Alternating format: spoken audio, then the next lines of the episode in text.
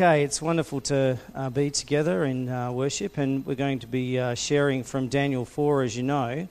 But um, before we do that, I wanted to show you a picture. And as we set the scene for Daniel chapter 4 and how God's at work in our world, I wanted to just uh, ask your opinion about what it is that you think is the overarching theme of these pictures. Here's a picture of. Um, if I was to give you this picture, and then this picture, and then this picture, what would you say is the overarching theme there? Power, American politics. What is it about these people that sort of was one of the striking things about their, uh, their run or their world of politics? Sorry? Leadership. Very different, yeah. What was momentous about this presidency? First African American. What would have been the first, uh, what would have been uh, if the run for presidency if this person had been elected? First woman. What's surprising about this president? People starting to get twitchy. It's great change, wasn't it? This was a very surprising presidency that no one expected. And whatever you think of, and we're not going there, believe me, whatever you think of this, there's great change at foot, is there not, in American politics? Our world is in the place of great change, and Australia is not immune from that. I think it's fair to say. If I was to give you some other pictures, you tell me what the overarching theme of these pictures is. Notice they went in a certain order. Yeah, yeah, the knives are out. How surprising when you ask the question, how many of these people have won an election in their own right? The answer is all of them, except for Scott Morrison. But look at the change and the surprising nature of that change. Never in Australian history, unprecedented, perhaps in the world, this many leaders. And I thought it was quite funny when Angela Merkel uh, met Scott Morrison at the last World Summit. She looks at Scott, who's put in front of her in a chair, and she goes to her sheet in front, like, What is the name of this person? She's like, I just better get this right. Because he sort of looks a little bit like that guy with the same tie um, especially if they wore glasses. But she's like, something does not compute, right? So you can see that we live in a world of great change in Australia and in the world. We see this great change, and it's, it's sometimes hard and confusing for us as God's people to experience change. We have change in our church that's coming. We have uh, uh, two pastors moving on in a changing world. Leaders who, like Daniel, have led us in that changing world. And uh, one of the word that uh, describes Daniel for me, if you search Daniel for descriptive words of Daniel, it's the word highly esteemed. Just type in Daniel highly esteemed, you'll come up with a verse in Daniel. Daniel, as heaven looks at Daniel, he says, You are highly esteemed. Jesus said, The least in the kingdom of God is greater than John the Baptist, who was the greatest of that time, the Old Testament. So John the Baptist was greater than Daniel. Daniel was highly esteemed. We, the least in the kingdom of God, are more esteemed than Daniel. Doesn't that encourage you? And when I think of our leaders, when I think of um, Aaron and Brad moving on, I think of leaders who are highly esteemed. I think of God at work. How do we, moving into our changing world, like our part, pastors, partner with God in a changing world. Because this is what Daniel 4 is about.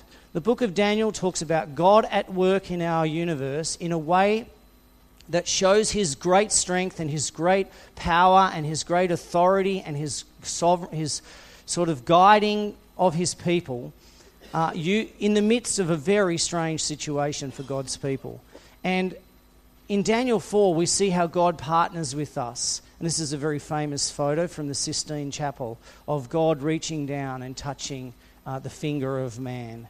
There's this sense that God is at work. How can we, God, partner with us? Because let's be frank, we live in a very, uh, in a world that is often uh, against God or disinterested in God. Um, we live in, uh, as people in, in our nations and our workplaces. These places are sometimes spiritual, but they're not always for the spirituality of Jesus. Uh, our workplaces and our world can be proud of themselves like the kings of old. They feel they don't need God. And into this, God is at work to reveal Himself. God is at work to reveal Himself in a way that uses us. Uh, and He partners with us. And He partners with us for His victory. He doesn't just do this work Himself. He doesn't say to us, I want you to just do this work yourself. It's God and us together. And God, that is God's plan. God uses us because he's, we are highly esteemed. And we know this to be true in our lives. If you have ever been in a workplace, um, how often have you been in a workplace or a family situation where every spirituality gets a, a, an opinion on a moral issue? It might be uh, euthanasia, or it might be uh, same sex marriage, it might be the, the nature of. Uh, uh, politics in our world, uh, the only ones who no one really wants to listen to is the Christian.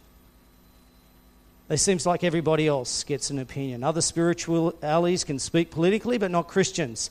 Um, if you type in January the 13th last year, or this year, January the 13th, and type in Christians, evangelicals, and cancer into your uh, Google search, you'll discover that just on the 13th of January this year, when describing West Australian Liberal Party, a federal member described the influence of Christians within the Liberal Party of Western Australia as a cancer.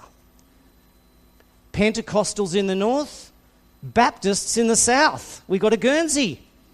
We are a cancer to the Liberal Party. Imagine saying that about Muslims or Buddhists or Baha'i. I think there'd be something to be said about that. You know, but it just slid on out of his tongue, was reported faithfully, everybody was happy about it. This is the world we live in. So how do we partner with God in the midst of change? How do you and I, as Daniels in our world, it's like that old kid song, Dare to be a Daniel. Dare to stand alone. God looks down at your life and my life, and we are highly esteemed. He's not disinterested in our world. We are world changers in our world. And you might be surprised how God is doing it and Daniel chapter 4 gives us a terrific insight in this book. And if you know Daniel as a book, chapter 1 is written in Hebrew, and chapter 2, right through to chapter 6, sorry, uh, 7, six chapters, is written in the language of Daniel's day. You know, Aramaic, sort of a, a language that uh, went right across the Middle East.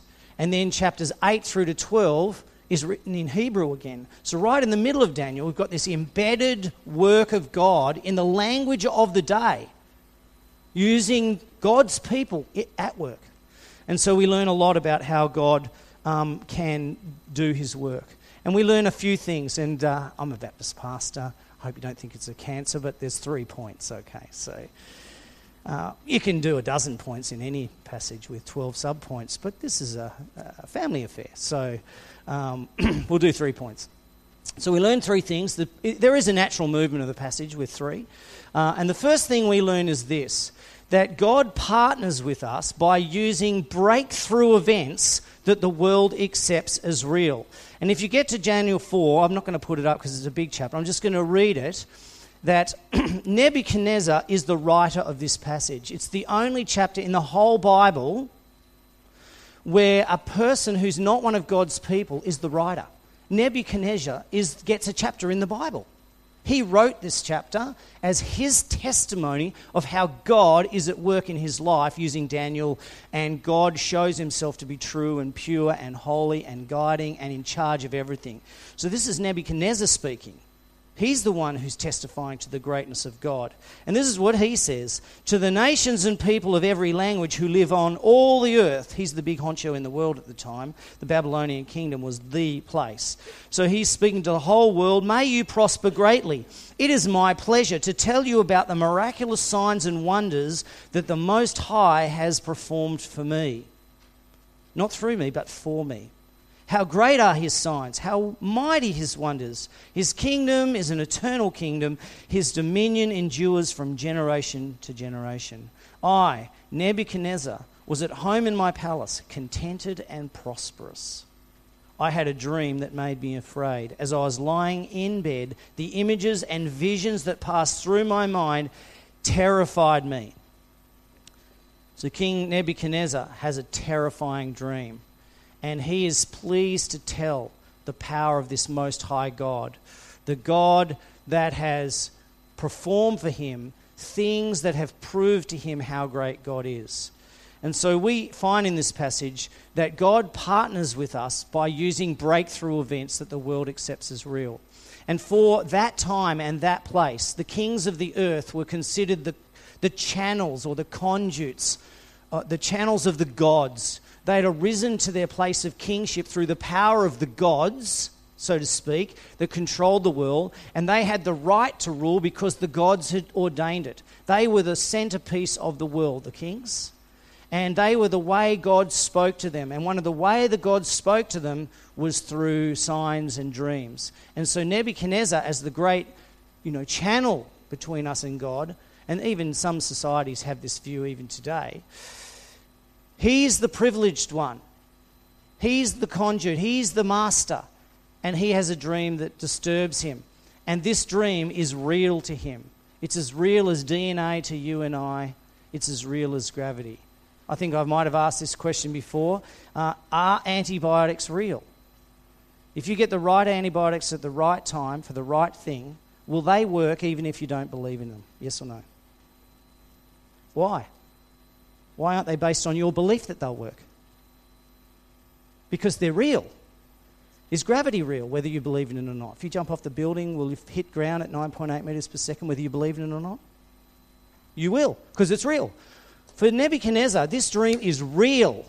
It's as real as DNA, it's as real as antibiotics, it's as real as, as um, gravity. It's not some philosophy that might be right for someone else, right for me. You know how you have those discussions? This is real. So God speaks to Nebuchadnezzar in a way that is real, and dreams were the way they did it. And the holy God's connected to the earth through this dream. And how does God reveal himself to Nebuchadnezzar? He disturbs him in his dream. And Nebuchadnezzar is coming to a point where he realizes, I can't understand this dream. I am not the master of that interpretation. Even though I'm the holy conduit of God, I need someone outside of me. And Daniel 1, Daniel 2, Daniel 3 explore that a bit. Daniel 4, this is him talking. This is very powerful words. And so I want to encourage us to know that in your workplace, in your life, in your family, in your world, God is at work revealing himself to people around you in a way that he knows they'll experience as real. And we should pray for that. I had an interesting conversation with someone recently in one of the spheres of the world I live in um, and I won't say too much, but this person did not believe in God, and we were talking about the nature of God and truth and that. And in the end, I said to him, What would God have to do for you in a way that would prove to you his existence in a way you would understand? What would he have to do? Fair dinkum. And if he did this, that you would believe in him. That was a question this person had not thought about. And I didn't put any pressure on him. I said, yeah, but if God is real and nothing's impossible for him, how, how about that? What would God have to do? Now, he's revealed himself in his word, through his son, through his church, through his spirit. I get that. But what would God have to do for you? And I encourage that person to have a think about that, and we'll talk further. God is in the business of revealing himself to people. And sometimes God does it in strange ways, sometimes he does it um, through dreams. This is a book written by a Christian author, Hearing God in Your Dreams. And I read the foreword and I read the introduction and a couple of passages just to see if it was on the same page. Would I recommend this book? I wouldn't want to send you in the right wrong direction. But regardless of what you might think of the book, it seemed okay to me. I didn't seem sort of way out there, sort of uh, a bad book. But the world is asking that question. Maybe God's revealing himself to me through dreams. People are interested in dreams. I had someone close to me and my family ring me up the other day and said, Hey, uh, sorry, they texted me and said, Hey, Neil, I dreamed that you'd, you'd started to follow Judaism and it took two months, to, two years to become a Jew. I said, oh, look, that could never happen because Jesus is the fulfillment of Judaism, all right? And um, I'm, I, I, don't need to follow Judaism because it's been fulfilled in Jesus. So that was an interesting conversation. But they had a dream about that, and now we're talking about it. So that's interesting. Uh, people sometimes think that God appears in different ways. Some people think that God might appear if this happens to them. But generally speaking, I've never had a person say they know that God has come into their life because of this. Maybe 12 months later, they think this might have ruined my life. Generally, that's happened if you look at the research on big wins and lotto. But sometimes things happen that make people think about God and His control of the world. Sometimes it's difficult things like the floods in Townsville. People ask the question, how could God allow this? Uh, or they see God in it because they see people at work and they think God's at work in the hearts of people who serve without any benefit to themselves. Sometimes there's, uh, there's a lot of tragedy in Townsville, but sometimes there's uh, a great win, like the boys who were caught in the, in the cave in Thailand and were saved. God's at work. God's at work and in this situation, um, God partners with us because Nebuchadnezzar, in the midst of this, is drawn to Daniel. And it says here, I was in my bed, so I commanded all the wise men of Babylon be brought to me to interpret the dream, but they couldn't do it. Finally, Daniel came to me. He's called Belt, Belteshazzar, after the name of my God. And then he says, And the spirit of the holy gods is in him. This is Nebuchadnezzar saying that Belshazzar, or Daniel, the spirit of the holy gods is in him. Now, from Belshazzar, oh, you think, why didn't he ask him first? I mean, he's done it before. Why don't you just get him the second time, you know, first time? Uh, but there's something going on there that we're not really sure of. Maybe he wanted all his second strings to have a crack, see if they could do it. And then they all follow. Daniel follows another god, see if they could do it. Let's go to the go-to guy. No, we'll get it done. Uh, but I want to give these boys a chance. Something like that, maybe, I don't know. Uh, no one's really sure. But Daniel is drawn to Belshazzar, to, to Nebuchadnezzar, and Nebuchadnezzar is drawn to him because the spirit of the holy God's in you, and these people haven't done it. And that's the question we need to ask. How is God at work in me? I've seen God at work in many people. There's God at work in people here today, every one of you. God is at work in you. And if we allow God to work in us and be who we are, not someone else, we allow God to be fully in us and make us all we're meant to be, people will, like Nebuchadnezzar, be drawn to that thing in us. And I see this in my current work. Um, a very senior uh, person in my work, God is at work in them. And people go to this person for advice and they make good choices because God is at work. And that others are drawn to this person.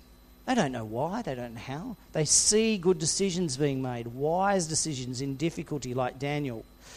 And I want to encourage you and I to say that God is at work in you if you let Him. To say, God, here's my spirit, broken as it is, wounded. I recognize it. I'm frail, I'm fragile. But I'm going to allow you to do the healing you want to make me who you want me to be. And then I'm going to give that to others. And I'm going to pray that you will reveal yourself in a way they understand. So don't ever, uh, for us today, be encouraged, don't ever underestimate the power of God. And we should pray that God will reveal himself to those in our influence in a way they can understand. So they, their heads go up one day and go, I can't explain this. I need somebody to explain what's happening to me. And I know this person. And they're drawn to us. We can be a Daniel. God partners with us. That's the first thing. The second thing we learn here is that God reveals himself to us by using the spiritual gifts and love of his children. God uses Daniel. And Daniel is brought to Belteshazzar. And Daniel explains to Belteshazzar, sorry, explains to Nebuchadnezzar Daniel as Belteshazzar, uh, you get mixed up. He says, This is the dream that I, King Nebuchadnezzar, had. Now, Belteshazzar, uh, Daniel, please tell me what it means, for none of the wise men of my kingdom can interpret it for me, but you can, because the spirit of the holy gods lies in you. And so Daniel tells him the dream. But the first thing that Daniel says is this. So tell me what it means. None of the kingdom can interpret it, but you can because the Spirit of the Holy God. And da- Daniel says this My Lord, if only the dream applied to your enemies and its meaning to your adversities, adversaries. Daniel's about to give him some advice that's not good at interpretation. It's not a happy moment for Nebuchadnezzar. But King Nebuchadnezzar is willing to hear it. And he's saying, Look, don't worry about it. And then Daniel says this, because he's about to give him bad news. But God is using the spiritual gifts of Daniel because the Bible tells us in Daniel chapter 1 that God gave Daniel the ability to interpret dreams. God has given you and I our wisdom. He's given your skills, your strengths, He's allowed weaknesses to come into our life, like the Apostle Paul says I've got weaknesses, I've got brokenness, but God's grace is sufficient for me in those, and my strength, says God, is found in your weaknesses. But He's given us abilities. Daniel had these abilities to interpret dreams, highly esteemed. You and I have strengths and gifts. And the Bible in the New Testament, in 1 Corinthians and uh, 1 Timothy and book of Romans, uh, names some of these gifts. Some of them mightn't seem like great things to the world out there, but to God, they are gifts that He gives to His highly esteemed children. Gifts like helps, hospitality, encouragement, teaching. I mean, we often think about the big gifts like evangelism and prophecy and apostleship and um, teaching, pastors, but helps hospitality, a word of encouragement. These are the gifts that God esti- gives to those he esteems. And we can use those to encourage people. God uses our spiritual gifts, He uses Daniel's spiritual gifts, uh, and He uses ours. And He uses our loving care and our spiritual gifts for those that we serve, even those who are broken in the world and God haters who don't follow our God. Evil people. Because remember, the Babylonian kingdom was responsible for a lot of death up in that time. They didn't follow Yahweh, the God of the Old Testament. They committed carnage wherever they went. Lots of people died in the, the gathering of their kingdom. And Daniel is seeking to the, the good of his Lord. My Lord, if only the dream applies to your enemies, and its meaning to your adversities. And at the end, he says the dream, and then he says this to them in chapter 4 Therefore, your majesty, be pleased to accept my advice. Renounce your sins by doing what is right, your wickedness by being kind to the oppressed. It, oppressed. It may be then that your prosperity will continue. Daniel wants the best for this person. And one of the greatest things that we can ever do for the people around us, and my children are sick of me saying this, and so is my wife a bit, uh, that one of our greatest influence is to ensure the success of others and assure those that we serve, whatever circumstances. You will always know how to act. You will always know how to speak. You will always know how to take initiative. You'll always ha- uh, be a good team player. Can you imagine any boss in the world not wanting to esteem someone who worked in their team who wants to ensure the success of the boss? Can you ever imagine that? Even if he's an evil person, it's difficult and harsh and, you know, if we're there to ensure their success, you get the best out of this situation. Imagine leading people and you say, as a leader, I'm here to ensure your success. I'm looking forward to the day when you become so proficient at what you do that you are my boss, and then I'll ensure your success. Can you imagine any worker who wouldn't want a boss like that? Have you got a boss like that? Has your boss sat down and said to you, Look, I know I'm your boss, but I'm really here to ensure your success? Whatever you need from me to ensure your success at work, you just come to me. I'll do whatever it takes. Anyone got a boss like that? I haven't got many hands up. Are you a worker like that? Are you a father, a mother, a sibling like that? This is Daniel. Daniel making commitments to his boss, who was a, could have been, you know, the king of a vast empire. And sometimes we see this in our society we see Manna Ministries in Perth doing good to those in need. Notice Daniel said, Give up Renounce your sins and your wickedness by being kind to the oppressed. We see Manna Ministry at work here in Perth in World Square. We see Toddler Jam here in the Bentley community. There's a shout out to Claire. She, that's on Google, right? I just Googled images, Toddler, Toddler Jam Bentley. There you go. Boom. It comes up, right? Working in the community with our aged. Whatever we do, wherever we go, we've got people in our church who do this faithfully every week. We're ensuring the success of those that we serve. And as we do this, we bring God to them. He uses us, He uses our spiritual gifts. And Daniel does two things. He offers grace to this man, who is the leader of a great godless kingdom, and he ensures his success, but he's very truthful to him. He says, This is what's going down. I wish it wasn't going to happen, and this is what you have to do to stop it. Renounce your sins by doing what it's right, and renounce your wickedness. This is the great king. This is bad advice for the boss. Not bad advice, it's, it's very frank and fearless advice, as they say in the army. And one of the things I've appreciated about working in the military is they have this attitude that when you give advice to your superior, you, from your seat, you tell them the truth, the whole truth, and nothing but the truth. Don't try to gild the lily, as my mum and dad used to say. You just say it, and then they take it, it's owned by them after that. They choose to make their decision however they make it. But you are doing no one a favour by not telling them the truth. But if you're a person who's ensuring the success of your, those you serve, do you think they're going to be much more willing to hear that? I think they would. And this is what Daniel does. So we the, the outcome of our life in this in the first point is that we need to understand that we need to trust God is in charge of our lives and the lives of those around us, whether they be unbelievers or believers. And no matter what we serve and no matter what's happening in our life, God's in charge. That's the first point. The second point is application point is we need to act for God's glory and be pure. Daniel is a, a, an esteemed man. But thirdly, we need to work for the success of those that we serve, even evil people. Now, this does not mean we, we allow the Nazis to take Jews to the gas chambers.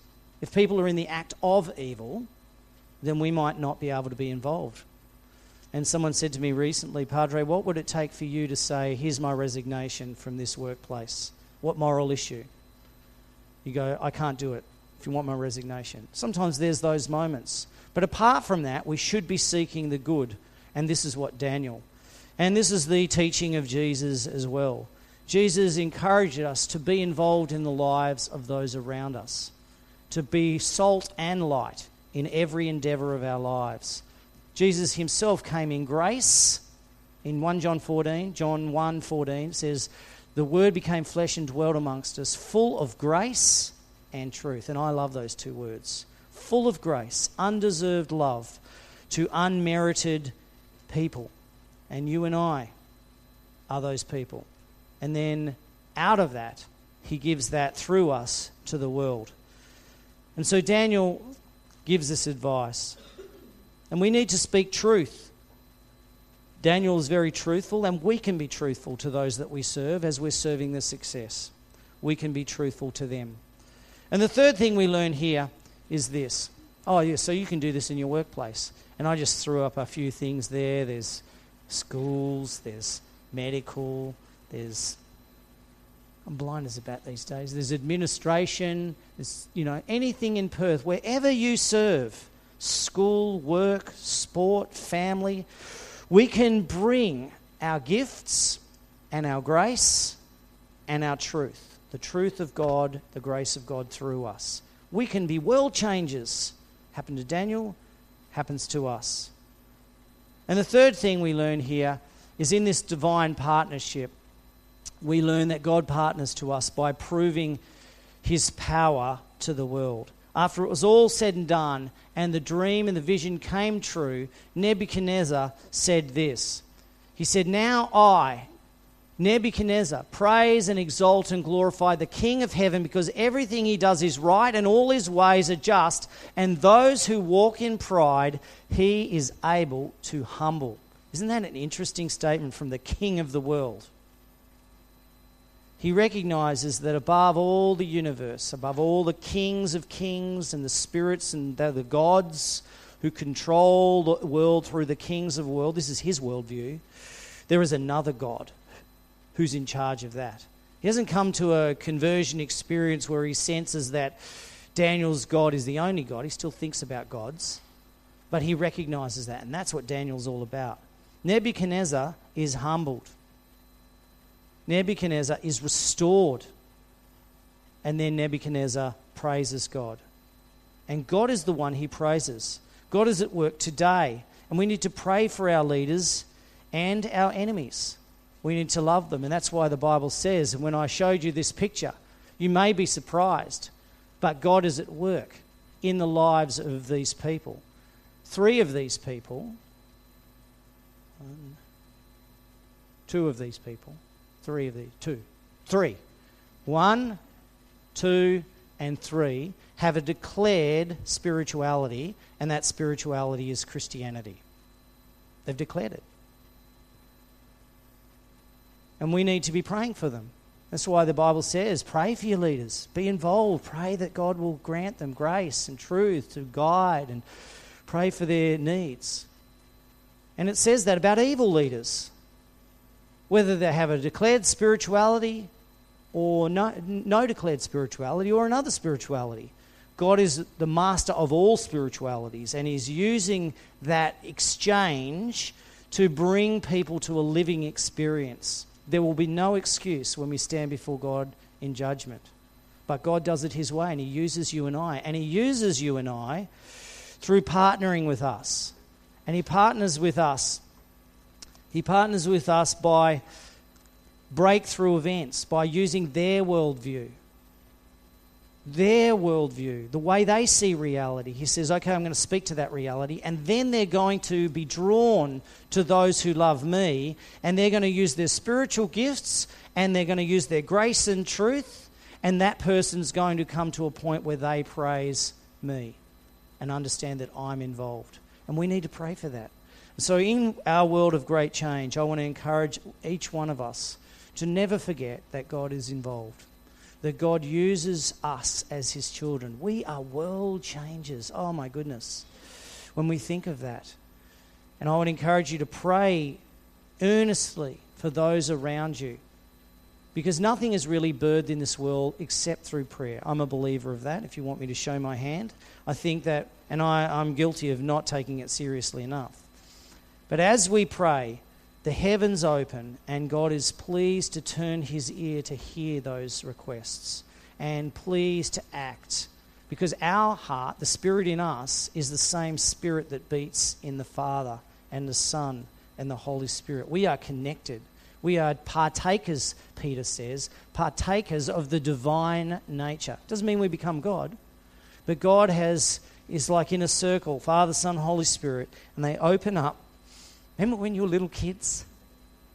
I still remember in grade one and two, kids standing in a circle doing the little skippy thing, and they'd stop and they'd open up and you'd join them. Didn't you feel included? Didn't you feel included? God's done that to us. He's opened up and we've joined and we're skipping with God. God says that.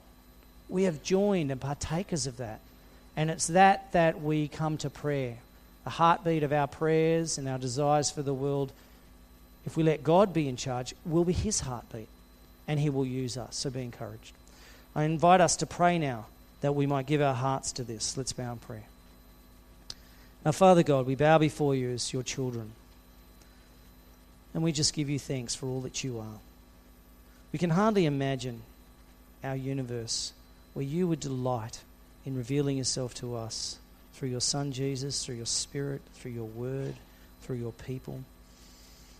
But we, we are blessed with that. And so we pray, our Father, that we will open our spirits today to allow you to guide us. We ask that you might do that in the lives of all those that we know and influence, that you will draw in your good pleasure, you will draw them to you to reveal your love and that you might use us, that they will draw us to them, and then we'll have the opportunity to bless them with grace and truth, to reveal some of all that you are to them, We pray that they might know you. And we're thankful for the vision of Daniel and the testimony of Nebuchadnezzar, this, this um, powerful king who tells the world that even a person who's not a follower of you can sense that, and that's his testimony. And so we pray this in our time now, in our world of great change, uh, and as we face uh, great change, we face it in the knowledge of a, tra- a changeless and loving God. In Jesus' name we pray. Amen.